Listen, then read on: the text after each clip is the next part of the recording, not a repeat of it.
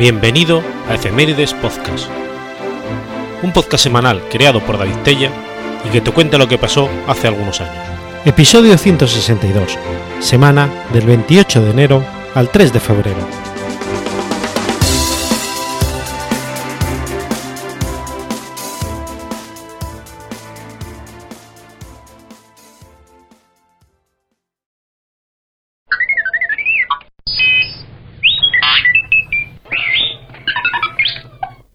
28 de enero de 1225.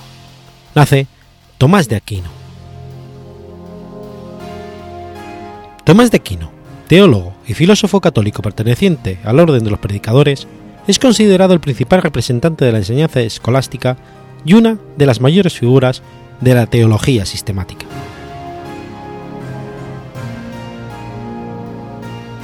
Tomás de Aquino nació en 1225 en el castillo de Rocaseca, cerca de Aquino en el seno de una numerosa y noble familia de sangre germana. Su padre Landolfo, descendiente a su vez de los condes de Aquino, estaba emparentado con el emperador Federico II. Su madre Teodora era hija de los condes de Taete y Cheiti. Cumplidos los cinco años, Tomás recibió sus primeras enseñanzas en la abadía de Montecassino, de la cual era abad un tío suyo. Y entonces sus biógrafos Guillermo de Toco, Bernardo Guido y Pedro Calo destacan su singular devoción al, señalar como desde bebé se aferraba fuertemente a un papiro que tenía escrito el Ave María. Comenzó entonces su aprendizaje de gramática, moral, música y religión hasta 1239, año en que el emperador Federico II decretará la expulsión de los monjes. Entonces, el joven Tomás continuó su educación en la Universidad de Nápoles, donde el estudio de las, artes liberales, el currículo educativo de la época, lo puso en contacto con los principios de la lógica aristotélica. En 1244, gracias a la amistad que había trabado con el maestro general Juan de Wetterhausen, ingresó en la orden mendicante de los dominicos, hacia cuya vida austera e intelectual se sentía atraído desde, haberlos conocido anteriormente en un convento de Nápoles. La decisión contrarió a su familia, que había planificado que éste sucediera a su tío al frente de la abadía de Montecassino. Enterados de que Tomás se dirigiría a Roma para iniciarse en los estudios del noviciado, sus hermanos lo raptaron y retuvieron durante más de un año en el castillo de Rocaseca, con la intención de disuadirlo de su ingreso en la orden tras haber sido tentado varias veces, logró huir del castillo trasladándose a París para alejarse de su familia. El Aquinate sorprendió a los frailes cuando estos vieron que se había dedicado a leer y memorizar la Biblia y las sentencias de Pedro Lombardo. Incluso había comentado un apartado de las refutaciones sofisticadas de Aristóteles que eran las referencias para los estudios de la época. La Universidad de París era ideal para las aspiraciones del joven Tomás, por su marcada predisposición al triunfo y por su escuela de teología. Tuvo por maestros más destacados Alejandro de Ales y Alberto Magno, ambos acogedores de la doctrina aristotélica. Entre sus compañeros estaban Buenaventura de Fidanza, con quien mantuvo una singular relación de amistad, aunque también de cierta polémica intelectual. Antes de que Tomás acabara los estudios, Alberto Magno, sorprendido por el entendimiento de su alumno napolitano, le encarga un acto escolástico, y a sus fortísimos argumentos el alumno responde con perfecta distinción, deshaciendo el discurso de su maestro y futuro doctor de la Iglesia. Alberto Magno, seguro del potencial del novicio, se lleva a este consigo a Colonia, para enseñarle a estudiar profundamente las obras de Aristóteles, que ambos habrían de defender posteriormente. En esa época, Tomás fue ordenado sacerdote. Tomás volvería a París en 1252 para continuar sus estudios, pero encontraría una fuerte oposición a las órdenes mendicantes, liderada por los profesores seculares, que perseguían el abandono de la universidad, en señal de protesta contra el encarcelamiento de alumnos delincuentes. El punto álgido de aquel enfrentamiento, que llegó a amenazar la vida de los mendicantes, llegó cuando el doctor Guillermo de Saint-Amour publicó sus tratados. libro del Anticristo y sus ministros y contra los enemigos de los novísimos tiempos. Tomás escribió en octubre de 1256, unos meses más tarde, el segundo panfleto de San Amor, contra los que impugna el culto, divino, y el Papa Alejandro IV. Ese mismo mes excomulgaría a San Amor, prohibiéndole la enseñanza y los sacramentos. El joven napolitano contaría, a raíz de su respuesta a San Amor, con la confianza papal en cuestiones teológicas, y se le asignó la revisión del libro introductorio al Evangelio Eterno, de influencias joaquinistas. Tras aquella destacada actuación, se le concedió el doctorado con la excepcional edad de 31 años, por lo cual, en 1256, ejerce como maestro de teología en la Universidad de París. Allí escribe varios opúsculos de gran profundidad metafísica. Además, goza del puesto de consejero personal del rey Luis IX de Francia. En junio de 1259, Tomás es llamado a Valenciennes, junto con Alberto Magno y Pedro de Tarentais, futuro Papa Inocencio V, para organizar los estudios de la orden, aprovechando que tenían que trasladarse a su Italia natal. Estuvo durante un periodo de 10 años enseñando en Nápoles, Orvieto, Roma y Viterbo. En esta época, Tomás termina la Suma contra Gentiles, que sería la guía de apología de la orden en España, encargada la traducción de numerosas obras de Aristóteles a su amigo erudito Guillermo de Moeberg, para evitar ciertos errores de interpretación cometidos por los árabes, y comienza la redacción de la Summa Theologiae.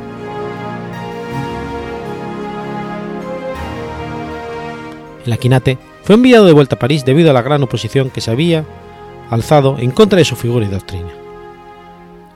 Esta época, por ser la última, es la más madura y fecunda del Aquinate, pues se enfrentaría a tres brazos del pensamiento: los idealistas agustinistas, encabezados por Juan Pecam, los seculares antimendicantes, dirigidos por Gerald de Abbeville, y por último los averroístas, cuya figura visible era Sigere de Brabante.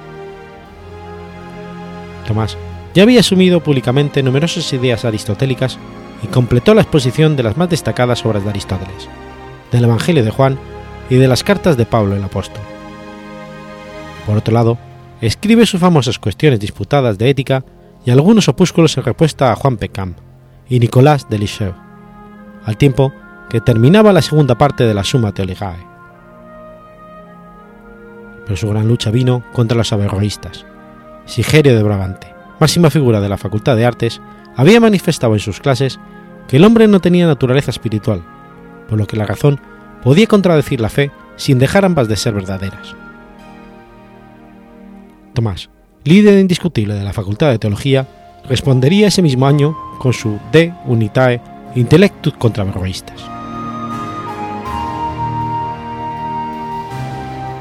Terminada su labor en Francia, se le encargó la fundación de un nuevo capítulo provincial en Nápoles.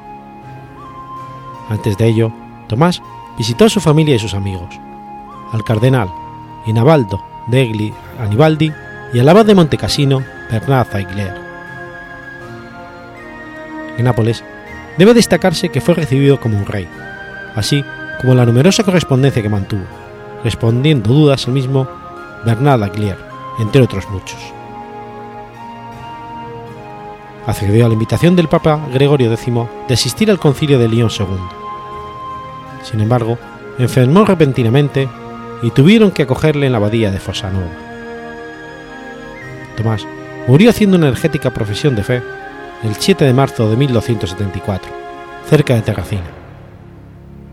Posteriormente, el 28 de enero de 1369, sus restos mortales fueron trasladados a Tolosa de Languedoc fecha en la que la Iglesia Católica lo celebra. La importancia y la gravitación política de Tomás de Aquino fue de tal magnitud que aún existen dudas acerca de la causa de su muerte. Ciertamente se ha escrito sobre un posible envenenamiento por orden del rey de Sicilia, Carlos d'Anjou, según una afirmación sostenida por Dante Alighieri en el Purgatorio de la Divina Comedia, epopeya escrita entre 1304 y 1321. Después de su muerte, algunas tesis de Tomás de Aquino confundidas entre los averroístas, fueron incluidas en una lista de 219 tesis condenadas por el obispo de París, Etienne Tempierre, en la Universidad de París en 1277. A pesar de ello, tras varias profecías y milagros documentados con numerosos testimonios, Tomás de Aquino fue canonizado, casi a los 50 años de su muerte, el 18 de enero de 1323. Las condenas de 1277 fueron inmediatamente levantadas en lo que respecta a Tomás de Aquino, el 14 de febrero de 1325. Tomás de Aquino es uno de los intelectuales más profundos, sistemáticos y fecundos de la historia.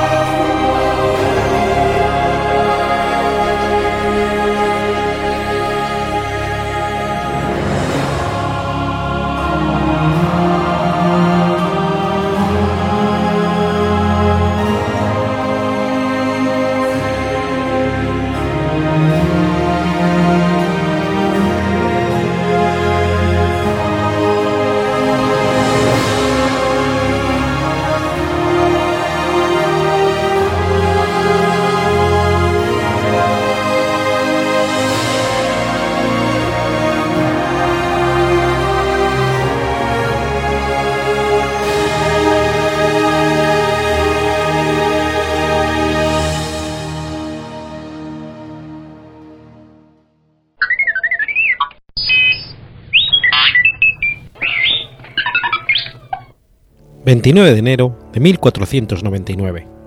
Nace Catalina de Bora. Catalina de Bora fue una monja católica alemana que se convirtió al protestantismo.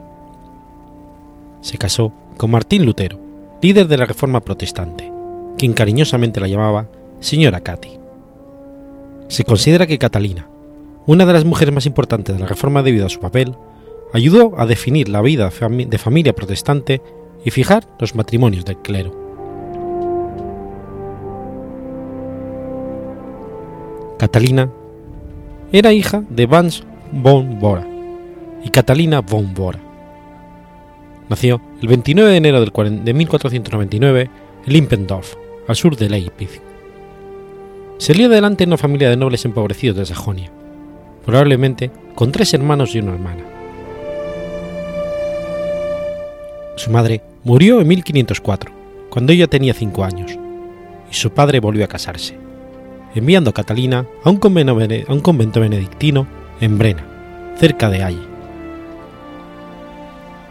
En 1508, su padre la llevó a otro convento, esta vez de la Orden del Cister en Nimstjag, cerca de Grima.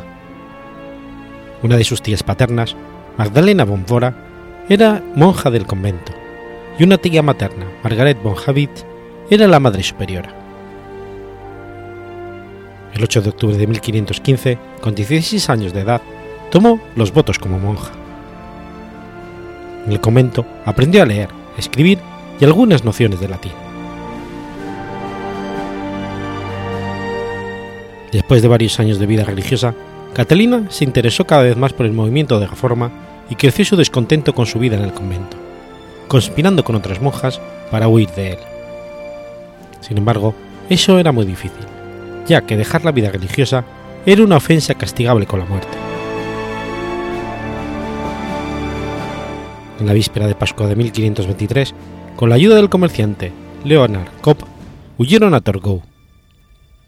Las monjas se escaparon con éxito ocultas en el carro cubierto de Kopp entre los barriles de pescado, huyendo de Wittenberg. Lutero consiguió ayudar y encontrarle empleo a, a todas las monjas, excepto Catalina, que vivió con la familia de Philip Richard Bach, el vendedor de la ciudad de Wittenberg, y luego en casa de Lucas Cranach el Viejo y su esposa, Bárbara Bremberg-Beer. Catalina tenía un buen número de pretendientes, pero ella solamente estaba dispuesta a casarse con Lutero. Lutero finalmente se enamoró de Catalina, y el 27 de junio de 1525 los casó Jens Burgerhaus, en presencia de Justus Jonas, Barbara Bremheiber y Lucas Kratz el Viejo. El matrimonio tomó como casa un antiguo monasterio agustino de Wittenberg, que Juan Federico I de Sajonia, hijo del protector de Lutero, había cedido el matrimonio como regalo de boda. Catalina adquirió inmediatamente la tarea de administrar y de manejar las tendencias extensas del monasterio, de la crianza y la venta de ganado y del funcionamiento de la cervecería, para mantener a su familia y a los estudiantes y visitantes que buscaban audiencias con Lutero. En tiempos de enfermedades muy extendidas, Catalina utilizaba el monasterio como hospital, cuidando a los enfermos junto a otras enfermeras. Durante su matrimonio con Lutero, tuvieron seis hijos, de los cuales las dos primeras hijas murieron con ocho meses y trece años respectivamente. No gozaban de gran bienestar económico, sino de lo poco que cobraba Lutero y del alquiler de alojamiento que ofrecían a los caminantes y peregrinos. Lutero estaba enamorado de su esposa, tal y como lo demuestran sus cartas. Catalina Bombora, además de trabajar, cuidar, educar, encontraba tiempo para leer la Biblia.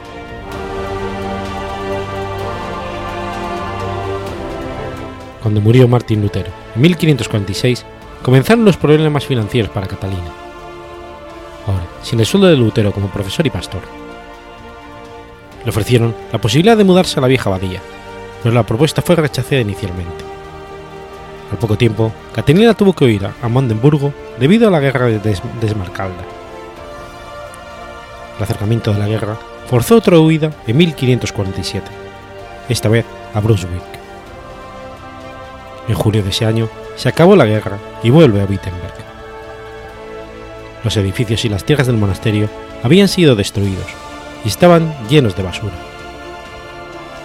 Económicamente no podría permanecer allí gracias a la generosidad de Juan Federico I de Sajonia y a los príncipes de Hanal, permanece en Wittenberg hasta 1552, cuando un brote de peste negra la fuerza a salir de la ciudad una vez más.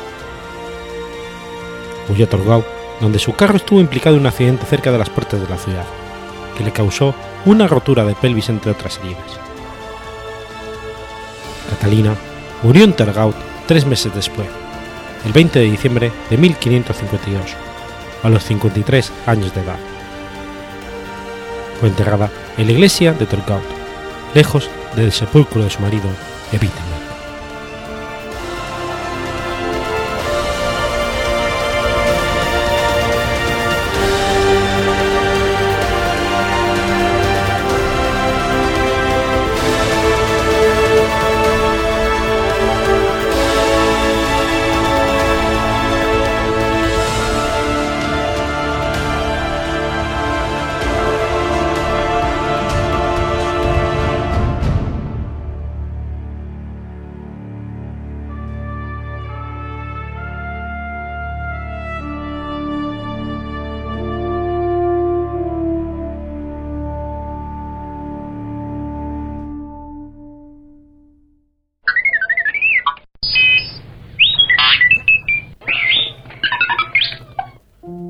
30 de enero de 1951.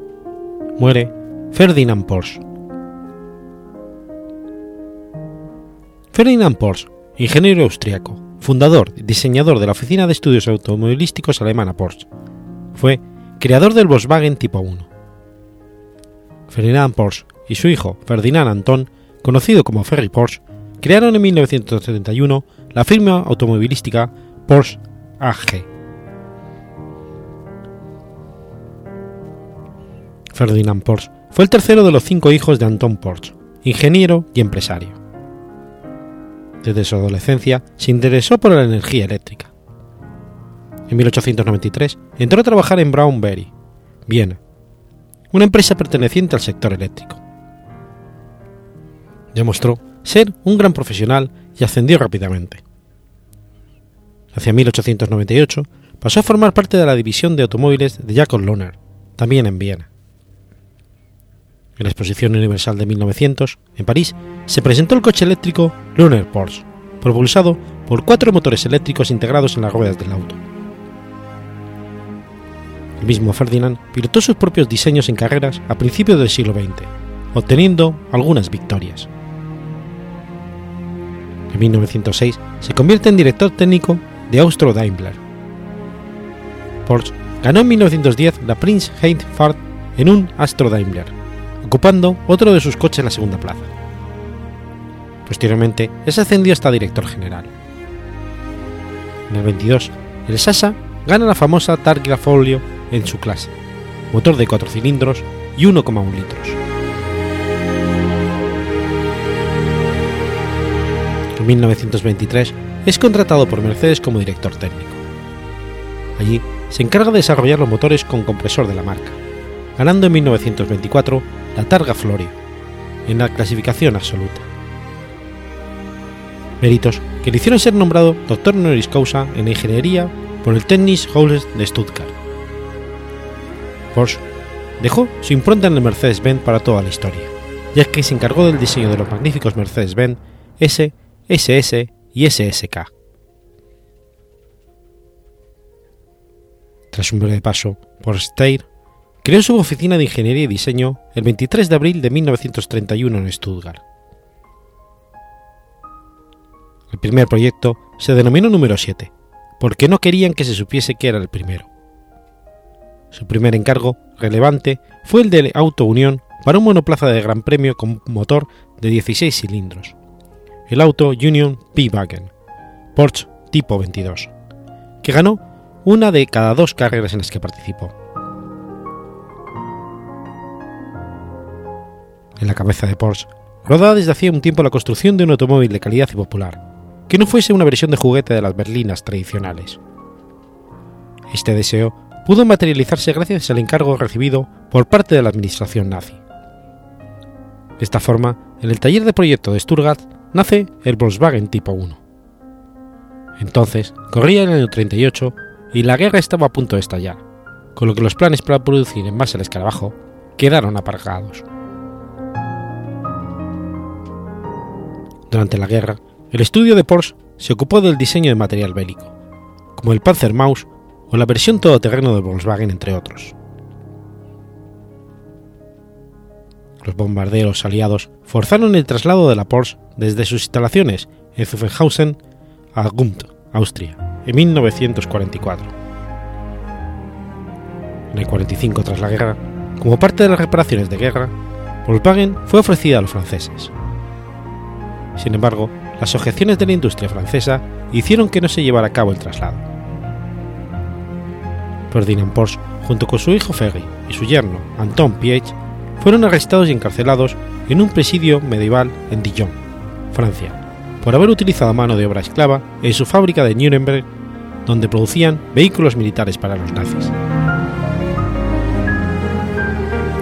Ferry se libraría pronto de la condena, pero Ferdinand y Piech estuvieron condenados dos años sin juicio previo. Durante este confinamiento, fue forzado a trabajar en diseños para Renault, del que saldría el futuro modelo 4 caballos. Su hijo Ferry Porsche trató de recuperar la compañía, arreglando además otros vehículos y motores, y haciendo prototipos para terceros, como el 360 Cisitalia de competición, con cuatro ruedas motrices y un motor de 1,5 sobrealimentado para el industrial italiano Piero Ducci, proyecto que fue revisado por Ferdinand a su salida de prisión y que le llenó de orgullo por lo bien realizado que estaba el trabajo de su hijo.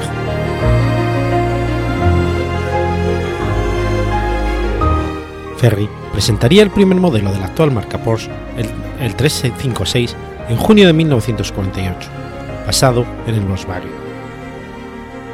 Los primeros beneficios del vehículo se utilizaron para librar a su padre de prisión.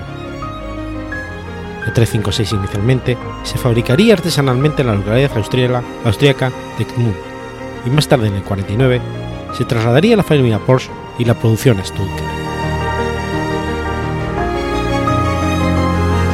Ferdinand Porsche fue contratado también por Volkswagen como consultor y recibió regalías por cada escarabajo producido, lo que proporcionó notables ingresos a la familia, dado el éxito del modelo. A finales de 1950 sufrió un accidente cerebrovascular, del cual no se recuperaría y moriría semanas más tarde, el 30 de enero de 1951.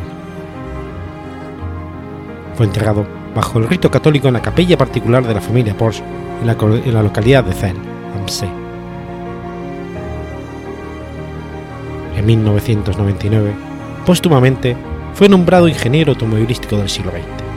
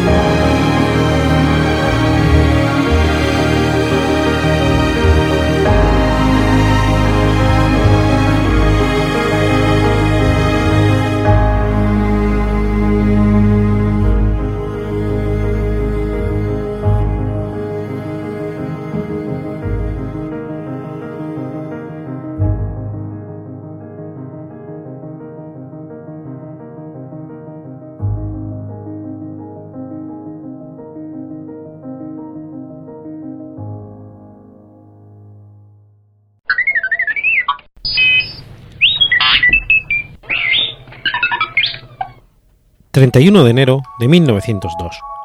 Nace Talula Van Talula Buchman Van fue una actriz estadounidense del cine, televisión y que desarrolló la mayor parte de su carrera en el teatro. Nació el 31 de enero de 1902 en Huntsville y pertenecía a una familia de políticos destacados del Partido Demócrata. Su padre fue el congresista William Buckman Buckhead su tío, John Bazhead II, fue senador, como ya lo había sido su abuelo, John Bazhead I, y su bisabuelo, Thomas Patterson Buckman. Además, el abuelo John Hollis Bazhead, antes que de senador, fue un héroe local, uno de los veteranos del derrotado ejército confederado. El peso político de su familia era tal que su padre sería portavoz del Congreso de Estados Unidos entre el 4 de junio del 36 y el 16 de junio de 1940, a pesar de que por entonces la escandalosa vida de su hija actriz en la cima de su carrera era conocida por todo el país. Talula se educó en un colegio católico, aunque su padre era metodista y su madre episcopaliana. Empezó a actuar a los 15 años de edad en las compañías de teatro de, Huntsville y alrededores. Con 16 años ganó un concurso de belleza, lo que le animó a trasladarse a Nueva York para intentar trabajar en Broadway. Allí viviría con una tía. En 1918 le llega su primera oportunidad e intervino en la película Who Loved Him Best de Dell Henderson. Ese año rodó otras dos películas y otra más en 1919. En 1920 le ofrecieron un papel en la película Dr. Jekyll y Mr. Hyde dirigida por John Robertson. Como finalmente tampoco logró alcanzar su carrera en Broadway, en 1923 decide probar suerte en Londres. En Londres consiguió su propósito y alcanzó gran celebridad, poniendo en escena obras de teatro como Fallen Angels de Noel Coward. Esto hizo que en 1927 la compañía Paramount Pictures la contratara. Sus dos primeras películas fueron Woman's Law de Dallas Fitzgerald y His House in Order de Randall Hayton. Su siguiente película fue Honor, Mancillado, de George Cukor. La película tuvo cierta repercusión, pero la crítica sobre la interpretación de Talula suscitó opiniones dispares. Ese mismo año rodó también Redimida y El fraude, ambas de George Abbott. Al año siguiente rodaría otros cuatro films, a pesar de lo que dejó de lado el cine para concentrarse en Broadway, donde su talento sí era reconocido. Habría que esperar 11 años para que la actriz volviera a la gran pantalla, aunque el año anterior ya había accedido a aparecer en un pequeño cameo en Tres días de amor y de fe, de Frank Borfax. Ese año rodó Late Boat, dirigida por Alfred Hitchcock, quien siempre contaba la anécdota de que la actriz provocó numerosos problemas durante el rodaje al trabajar sin ropa interior. Por ese papel, Talula recibió el premio que concede el Círculo de Críticos de Cine de Nueva York.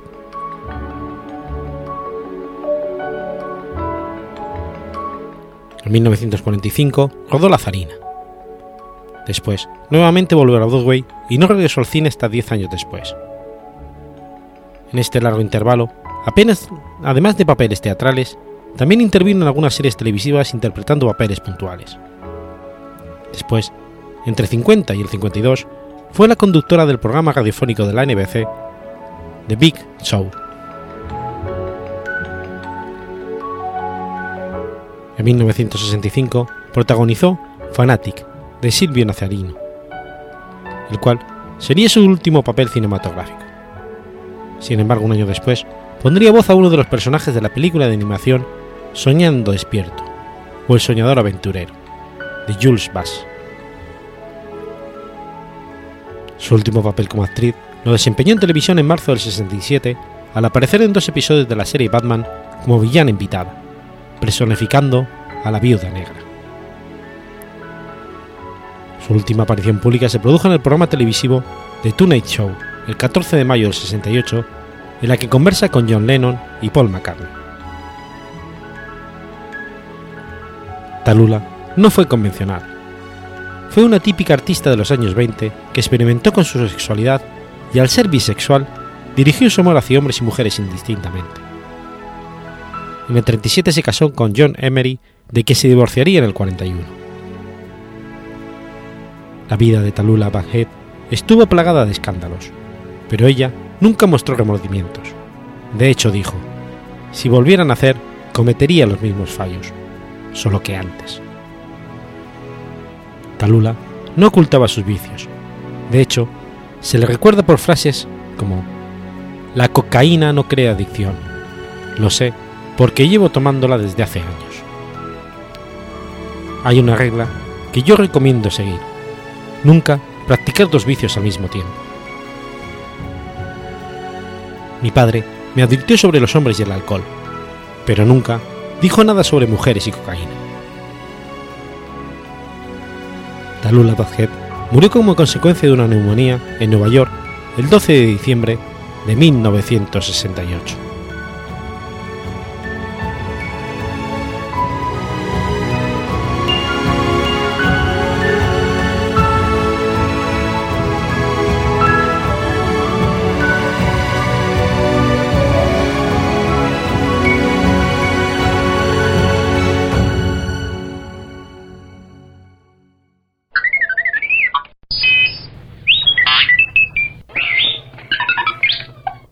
1 de febrero de 1851. Sucede la Batalla de la Arada. La Batalla de la Arada se libró el 2 de febrero de 1851 cerca de la ciudad de Chiquimula, Guatemala, entre las fuerzas de Guatemala y un ejército aliado de Honduras y El Salvador. La batalla formó parte de la guerra entre el gobierno conservador de Guatemala contra la coalición liberal de El Salvador y Honduras y fue la amenaza más potente de Guatemala para perder su soberanía como república. Tras el retorno de Rafael Carrera de su exilio en 1849, el gobernante salvadoreño Doroteo Vasconcelos dio asilo a los liberales guatemaltecos, quienes hostigaban al gobierno de Guatemala en varias formas. José Francisco Barrundia lo hacía desde un periodo con este expreso. Vasconcelos alimentó durante todo un año a la facción rebelde de la montaña, en el oriente de Guatemala, distribuyendo dinero y armas entre los sublevados. A finales del año 1850, Vasconcelos se sintió cansado de esta guerra contra Guatemala y decidió obrar abiertamente. Así las cosas, el mandatario salvadoreño inició una cruzada contra el régimen conservador de Guatemala, invitando a participar en la alianza a Honduras y Nicaragua. Pero de ambos gobiernos, solo el hondureño presidido por Juan Lindo aceptó participar en la invasión. Mientras tanto, en Guatemala, donde se conocía perfectamente los planes de invasión en su contra, el presidente Mariano Paredes toma las previsiones necesarias para enfrentar la situación, mientras el arzobispo, don Francisco de Paula García y Peláez, ordena a su archidiócesis rogativas de paz. El 4 de enero de 1851 se reunieron en Ocotepeque los presidentes de Honduras y Salvador, con la cual quedó sellada la alianza en contra de Guatemala. El ejército salvadoreño se componía de 4.000 hombres perfectamente municionados y con apoyo de artillería. Los hondureños, por su parte, prestaron 2.000 hombres para la campaña. El grueso de las fuerzas aliadas se situó en Metapán, por ser esta una ubicación próxima a Honduras y a la frontera guatemalteca. El 28 de enero de 1851, el presidente salvadoreño dirigió al Ministerio de Relaciones Exteriores de Guatemala un extenso comunicado, en el cual se manifestaba. Primero, que el presidente guatemalteco abandonara el mando, para que fuera ocupado por un hombre de confianza de los invasores. Segundo, que Carrera fuera exiliado del país, debiendo ser conducido hacia alguno de los protos del sur por un regimiento salvadoreño. Tercero, que una vez estuviera en poder del mando de Guatemala la alianza invasora, se convocara a una asamblea constituyente. Cuarto, que el ejército salvadoreño podría ocupar los territorios de Guatemala que considerara conveniente y por un tiempo indefinido. El presidente guatemalteco respondió lacónicamente con una nota que decía, No tiene usted autoridad por las leyes de San Salvador para hacer declaratorias de guerra y no pudiendo mandar tropas sin permiso de las cámaras. Al presentarse armado, declarando la guerra a Guatemala, este gobierno considera a usted y a los que le acompañan como facciosos ejecutando un atentado en contra de la soberanía y libertad de la República de Guatemala. No nos corresponde, pues, otra cosa que dar conocimiento del anuncio que usted hace de que se introducirá con tropas en este territorio, al general en jefe del ejército de Guatemala que guarnece las fronteras, para que obre al honor y seguridad de la República. Dios guarde usted muchos años.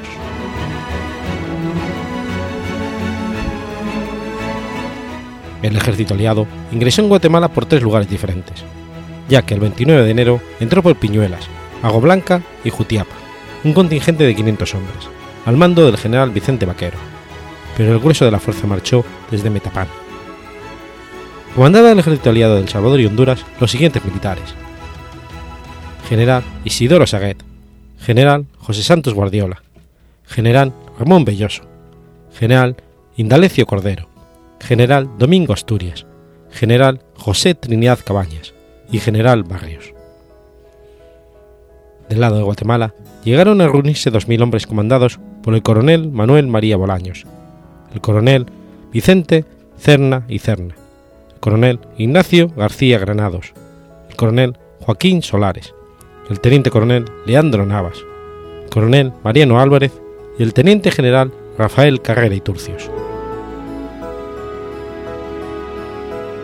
La estrategia empleada por Carrera fue de fingir una retirada, haciendo que el enemigo lo siguiera hasta el sitio que, él deseaba, o sea, que escogió su propio territorio para la lucha el 1 de febrero de 1851. Ambos ejércitos se encontraron con únicamente el río San José de por medio.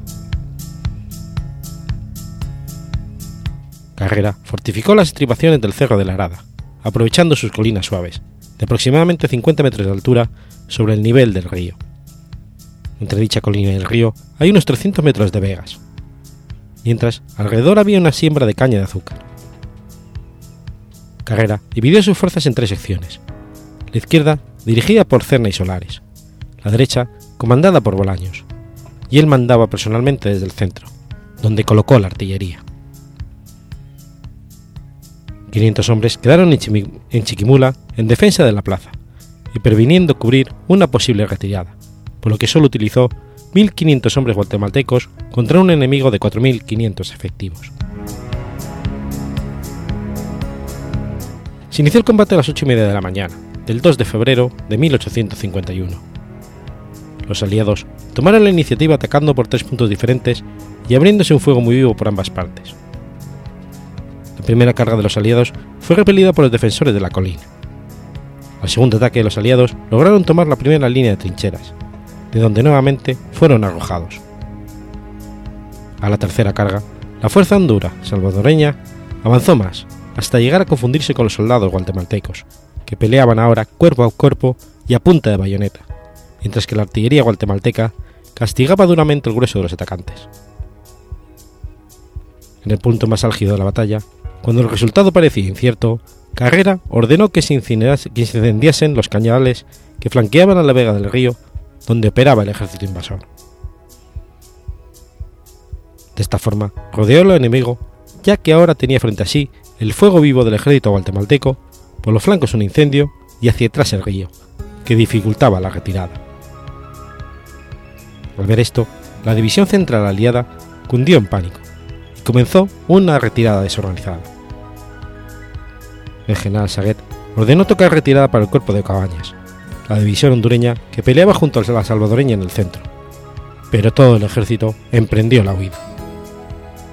Pronto se inició un retroceso en las líneas aliadas, que era más bien una fuga que una retirada estratégica. Los 500 hombres que mandaba el coronel Navas y que se encontraban frescos por haber estado en la retaguardia se lanzaron en persecución de los que quedaban del ejército aliado, el cual buscaba desesperadamente las fronteras de sus países. El recuento final de las pérdidas de los aliados arrojó 528 muertos, 200 prisioneros, 1.000 fusiles abandonados en el campo de batalla, 13.000 cartuchos útiles abandonados y multitud de bestias y equipajes, 11 cajas de guerra y 7 piezas de artillería. El presidente Vasconcelos buscó refugio en El Salvador, mientras que se vio cruzar en la frontera hondureña a dos generales que montaban el mismo caballo. Por donde pasaba, Vasconcelos era bucheado por sus ciudadanos. Carrera hizo reagrupar el ejército y cruzó la frontera en El Salvador. Se encontraba acampado en Santana cuando recibió órdenes del presidente Mariano Paredes de regresar a Guatemala en vista de los aliados, de que los aliados solicitaban la paz. Como resultado inmediato del triunfo de las armas guatemaltecas en la Arada, una Asamblea Nacional Constituyente promulgó el 19 de octubre de 1851 una Carta Fundamental de Gobierno, que se llamó el Acta Constitutiva de la República. Su contenido era breve, pues solo constaba de 18 artículos en los cuales se establecían los principios generales para el funcionamiento de la República, fundada cuatro años antes. La batalla de la Arada significó la hegemonía de Guatemala en Centroamérica y aseguró el clima para una época de restauración, seguridad y bonanza económica. Además, fue el punto de inicio del gobierno vitalicio para Rafael Carrera y Turcillos.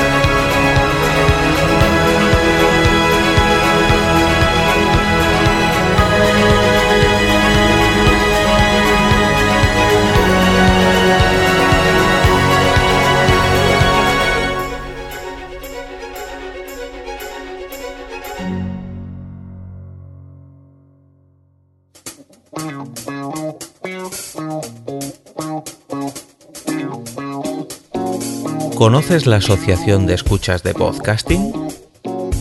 Asespod es el primer lugar de encuentro para todas aquellas personas que escuchan este formato de audio.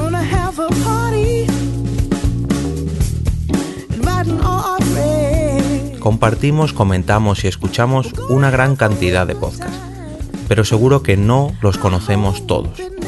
Nos falta este que estás escuchando ahora mismo.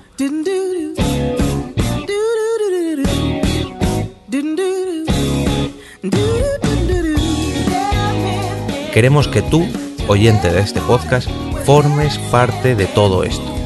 Asociate gratis en nuestra web, asespod.org.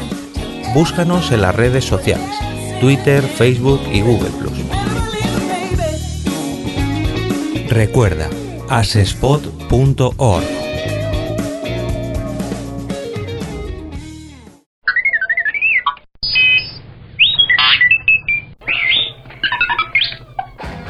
2 de febrero de 1979.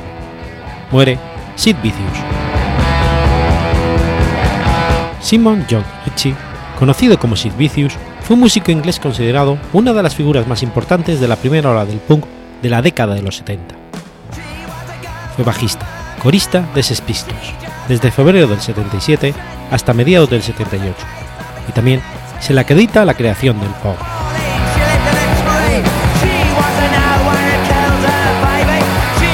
Simon John Ritchie nació en el barrio londinense de Lewisham el 10 de mayo de 1957.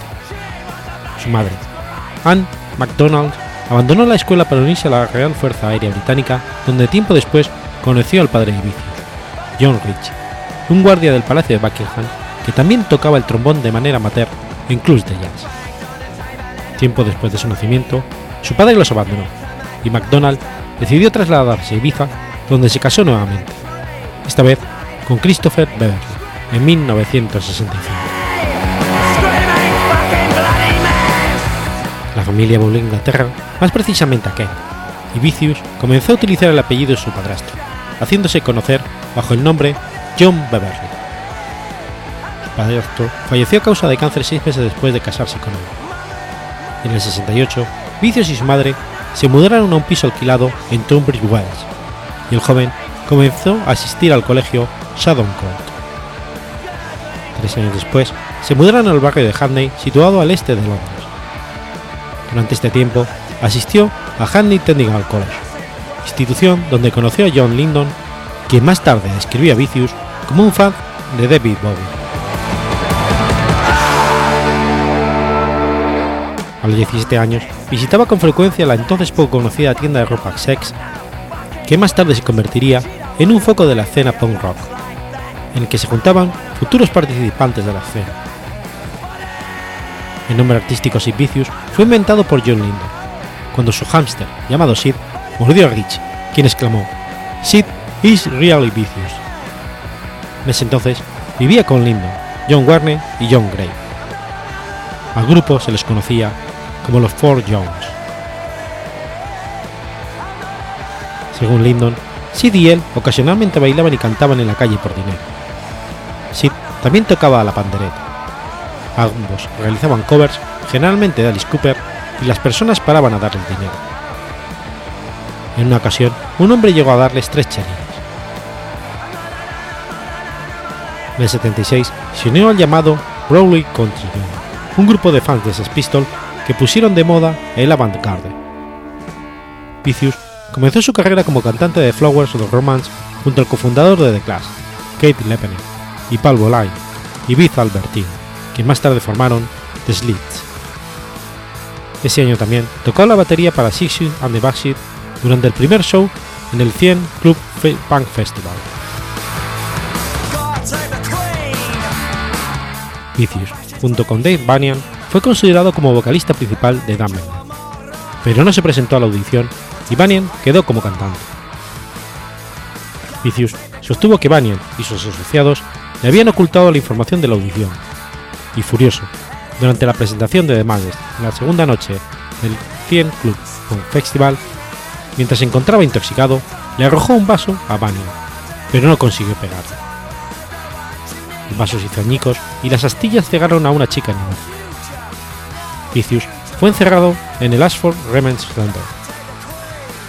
Previamente había atacado al crítico musical Nick Kent con una cadena de bicicleta. Según Malcolm McLean, esa fue su mejor credencial para entrar en Sex Pistols.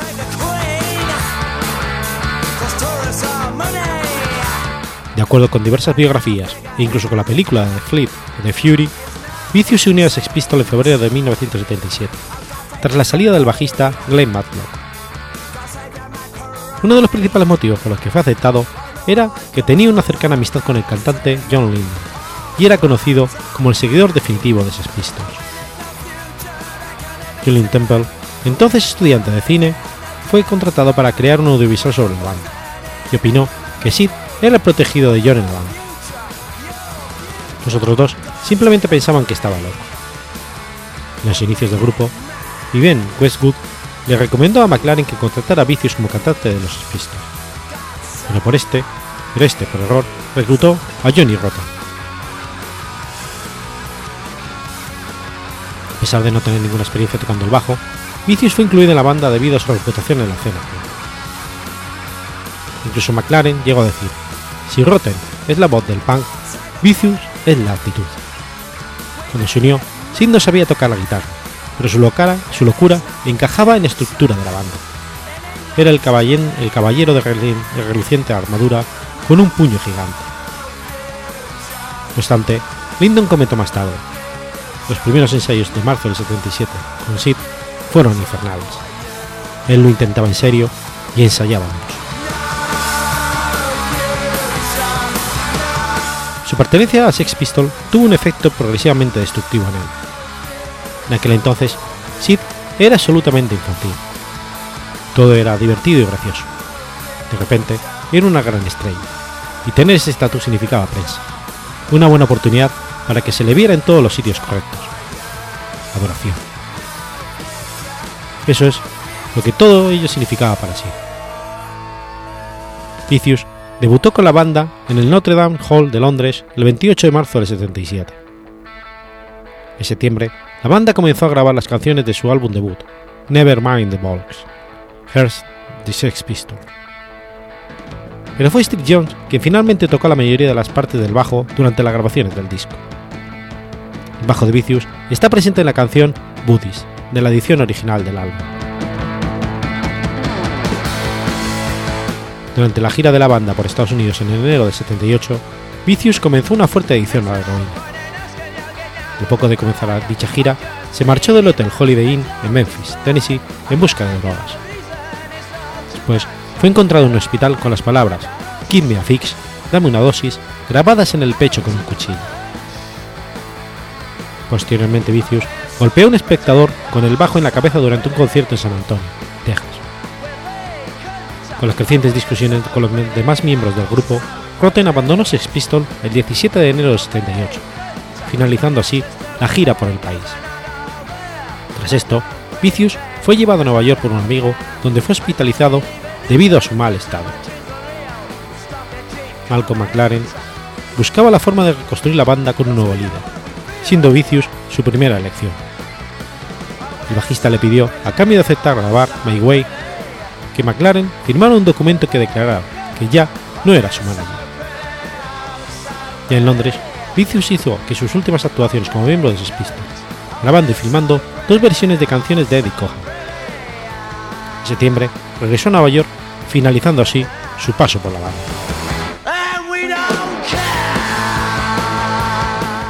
A comienzo del 77, Vicious comenzó una relación amorosa con Nancy Spungen, una grupista estadounidense. Ambos eran adictos a la heroína, lo que los llevó al aislamiento social y la alineación. Idol, que los había presentado, posteriormente culpó a Spungen de la adicción de Vicious. A pesar de las constantes peleas de la pareja, Spungen se convirtió en la representante de Vicious tras la separación de Sex Pistol y organizó algunos conciertos. Sin embargo, las actuaciones del bajista eran mediocres, debido a su adicción a las drogas. Ambos pasaban la mayor parte de su tiempo consumiendo heroína, barbitúricos y morfina sintética en la habitación número 100 del Hotel Chelsea. Posteriormente, Vicious grabó un álbum en directo, acompañado por The Idols, banda en la que estaba Arthur y Jerry Lone de New York Dolls. En la mañana del 12 de octubre de 1978, Spungen apareció muerta desangrada y con una puñalada en el abdomen. Vicious afirmó que había consumido drogas y cuando se despertó la encontró tirada en el baño de su habitación, vestida solo con su ropa interior. Al llegar la policía, Vicious confesó que él había cometido el crimen. Fue arrestado y acusado de asesinato en segundo grado. Posteriormente, frente al juez, se declaró inocente y fue puesto en libertad bajo fianza de 50.000 libras esterlinas. Varias personas relacionadas con el músico cuestionaron que hubiera sido el autor del crimen. En una entrevista de la época, Laren dijo, no puedo creer que estuviese envuelto en algo así. Sid tenía previsto casarse con Nancy en Nueva York. Estaban muy unidos y mantenían una relación muy apasionada. fianza fue pagada por Vinyl Records a petición de McLaren. Al principio, la idea era que Vicious grabara un álbum con Steve John y Paul Cook para recaudar fondos para su defensa. Sin embargo, al poco tiempo, Vicious estampó una jarra de cerveza en la cara de Tom Smith, el hermano de Patti Smith, en un concierto de Scafish en el Club Hubbard de Nueva York. Fue arrestado el 9 de diciembre y enviado a la cárcel de Ricker Island durante 55 días para su desintoxicación, lo que le cortó, lo que cortó con su adicción. Fue liberado bajo fianza el 1 de febrero del 79. La fianza fue inicialmente fijada en 50.000 dólares estadounidenses, aunque posteriormente se rebajó tras declarar en el juzgado y las apelaciones de su abogado. El manager de Sex Pistols, McLaren, recaudó el dinero que finalmente pagó Billy Records. Don Lydon declaró que Mick Jagger intervino y pagó al abogado de vicios y alabó a Jagger por no hacer público el gesto. El 1 de febrero de 1979 se celebró una fiesta para festejar su liberación en la casa de su nueva novia, Michelle Robinson. En ese momento, Vicious estaba limpio de drogas, gracias al programa de desintoxicación de la cárcel. Sin embargo, en la fiesta consiguió un poco de heroína y le pidió a Robin que se le inyectase, pero esta se negó a hacerlo. Aproximadamente a las 3 de la madrugada, la pareja se fue a la cama. La mañana siguiente Robinson encontró el cuerpo de Vicious, quien había sufrido una sobredosis de heroína. Murió antes de ser juzgado y con tan solo 21 años de edad. Unos días después de ser incinerado, su madre encontró una nota de suicidio en el bolsillo de su chaqueta que decía, Hicimos un pacto por la muerte. Yo tengo que cumplir mi parte del trato. Por favor, entiérrenme al lado de mi nena. Entiérrenme con mi chaqueta de piel, vaqueros y botas de motociclista. Adiós. Sobre lo ocurrido, Lyndon dijo, Pobre sí, la única manera que tenía de estar en la altura de lo que quería que la gente pensara de él era muriendo. Fue trágico, pero más para sí que para los demás. Realmente compró su imagen.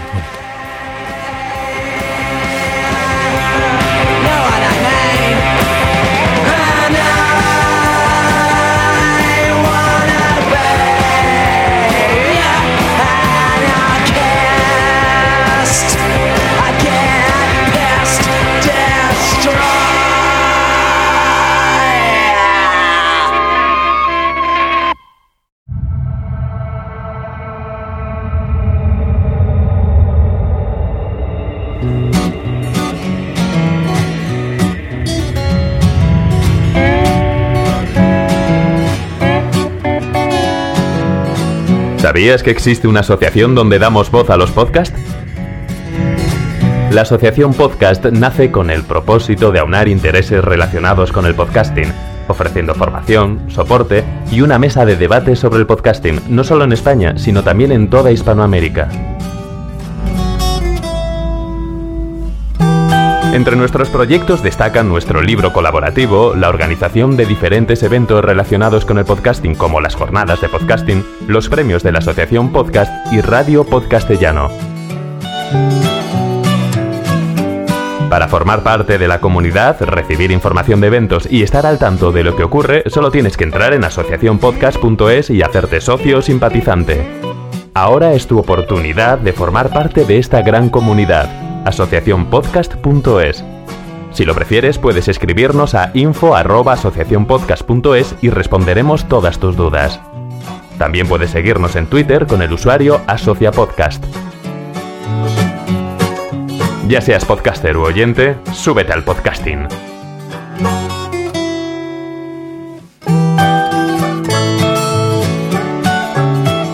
Gracias, de nada. Súbete al podcasting.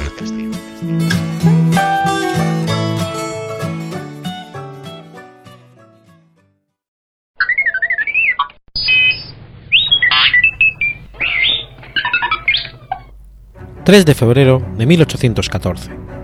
...muere Mariano Matamoros. Mariano Matamoros y Guridi fue un sacerdote mexicano que participó en la Guerra de Independencia de México. Nació en la Ciudad de México el 14 de agosto de 1770. En la Ciudad de México se graduó de bachiller en arte en 1786 y bachiller en teología en 1789.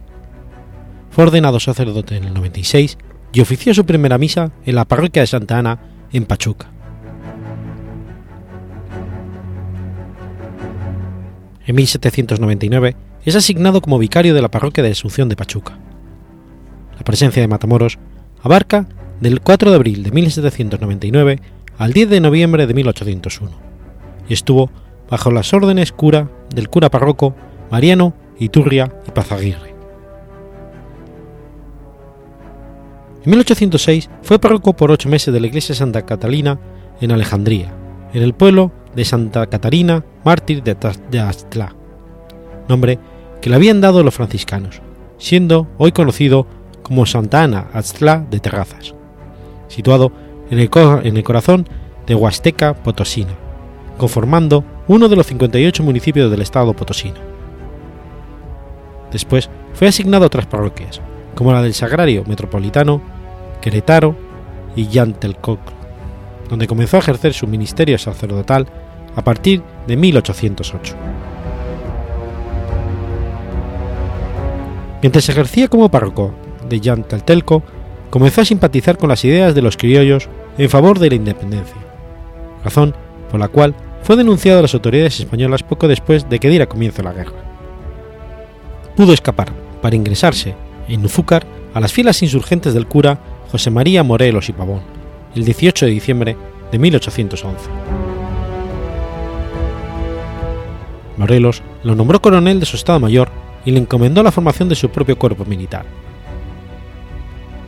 Con los habitantes de Jantetelco y lugares aledaños, Matamoros construyó su ejército con una doble disciplina militar apoyado por Manuel Meyer y Terán, quien contaba con experiencia en la fabricación de pólvora y fusiles, y logrando organizar cuatro regimientos, el de Infantería del Carmen, a cargo del capitán Mariano Ramírez, el de Caballería de San Luis, comandada por José Antonio Couto y Bea, el de Caballería de San Ignacio, a cargo del capitán Ignacio Cuella, y el de Dragones de San Pedro, conducidos por el propio Matamoros. Dotó a su ejército además de un estandarte conocido como morir por la inmunidad eclesiástica, el cual reflejaba su pensamiento político y religioso. En total, las fuerzas que reunió fueron de 2.000 hombres. Sus primeras acciones de guerra, con un mandato independiente, fueron en Tecualoya y Terancingo. Acompañó a Morelos en el sitio de Coatlá el 9 de febrero al 2 de mayo de 1812. Una noche de abril, Matamoros rompió el cerco y pudo reunirse en Aucutuco con Miguel Bravo para regresar con víveres a Coatlá, pero fueron emboscados y derrotados en Amelcingo y Tlacalce debido a una delación. Una vez roto el cerco por las tropas insurgentes, se unió a Morelos en Chiatlá y enseguida regresó a Izúcar, donde contó con la ayuda de Manuel Meyer y Terán para reorganizar sus tropas. Participó en la toma de Osaka el 25 de noviembre de 1812, junto con Nicolás Bravo, Hermenegildo Galeana, Guadalupe Victoria y Morelos. El 19 de abril de 1813, Matamoros obtuvo uno de los mayores triunfos militares al derrotar al realista Manuel Dambrini en Tonala, que entonces formaba parte de la, Capitanía de Guatemala. Tras ser enviado por Morelos a cruzar el istmo de Tualtetepec y enfrentarse y derrotar al régimen guatemalteco de Dambrini, obtuvo el grado de teniente general en la denominada Batalla de la Chincúa. En esta batalla fue también herido en el muslo izquierdo de acuerdo a algunas fuentes, y fue la única confrontación militar que se dio durante toda la guerra de independencia en el estado de Chiapas, sin que tuviera mayor influencia sobre la Capitanía General de Guatemala, quienes temían que la guerra se extendiera a esta región. Desde este lugar también envió una carta al obispo de Ciudad Real para explicar el motivo de su lucha insurgente. Posteriormente se dirigió a Veracruz en donde auxilió a Nicolás Bravo para tomar la plaza de San Juan Coscocomatepec. 16 de agosto del mismo año derrotó el batallón de Asturias en San Agustín del Palmar, comandada por Manuel Martínez y Juan Candado. Morelos reconoció la habilidad de Matamoros para la guerra y lo elevó al rango de lugarteniente general, su verdadera mano derecha, como lo llamaba. El 23 de diciembre de 1813, Matamoros participó en un intento de toma de Valladolid, que resultó un desastre para el ejército insurgente, porque las tropas de Hermenegildo Galeana y de Nicolás Bravo fueron repelidas en varias ocasiones. Esa noche los insurgentes se replegaron a las lomas de Santa María, a las afueras de la ciudad, donde las tropas de Agustín, Iturbide y Ciriano de Llano atravesaron la infantería insurgente y tras causar un verdadero desastre, abandonaron el campo, dejando a los insurgentes que, confundidos por las sombras de la noche, se combatían entre sí. Morelos ordenó a Matamoros trasladarse entonces con el resto del ejército insurgente a la hacienda de Puruarán, situada cerca de Valladolid el 5 de, noviembre, enero de 1814, lo que resultó en otro desastre, pues tras la derrota, otra vez por la fuerza de Iturbide, Matamoros intentó escapar cruzando un vado cercano sobre el río que bañaba la hacienda de Perurán. Fue capturado por un soldado de Aragón del batallón de infantería de frontera llamado Eusebio Rodríguez, que recibió del gobierno virreinal un premio de 200 pesos y un acceso a teniente por tan importante captura. Fue llevado preso a la cárcel clerical de la Inquisición en Valladolid. Morelos ofreció, desde Coyuca al virrey Félix María Calleja, mediante un soldado español a quien liberó, la vida de 200 prisioneros españoles a cambio de la libertad de Matamoros, pero ni aun así lo pudo recuperar. Entregado a, a las autoridades civiles y encontrado culpable de traición por Fernando VII, fue ejecutado en el portal de elección, hoy portal de Matamoros de Valladolid, el 3 de febrero de 1814, mientras las campanas de la catedral tocaban agonías, lúgubre tañido que fue secundado por todas las iglesias de la ciudad. Fueron necesarias dos descargas del pelotón para acabar con su vida.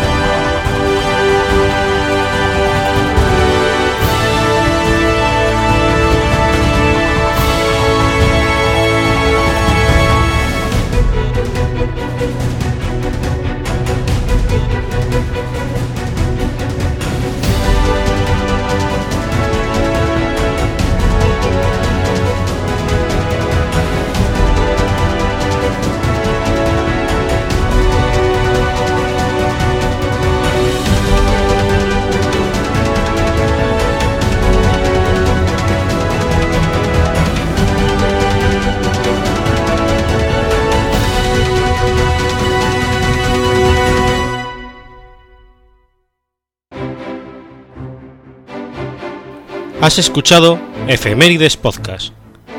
Si quieres ponerte en contacto conmigo, puedes hacerlo por Twitter a la cuenta arroba efemeridespod o mi cuenta personal, arroba telladavid, o por correo electrónico a la dirección efemeridespod arroba gmail.com. También puedes visitar la página web efemeridespodcast.es. Y recuerda que puedes suscribirte por iTunes y por iBox, y tienes un episodio nuevo cada lunes.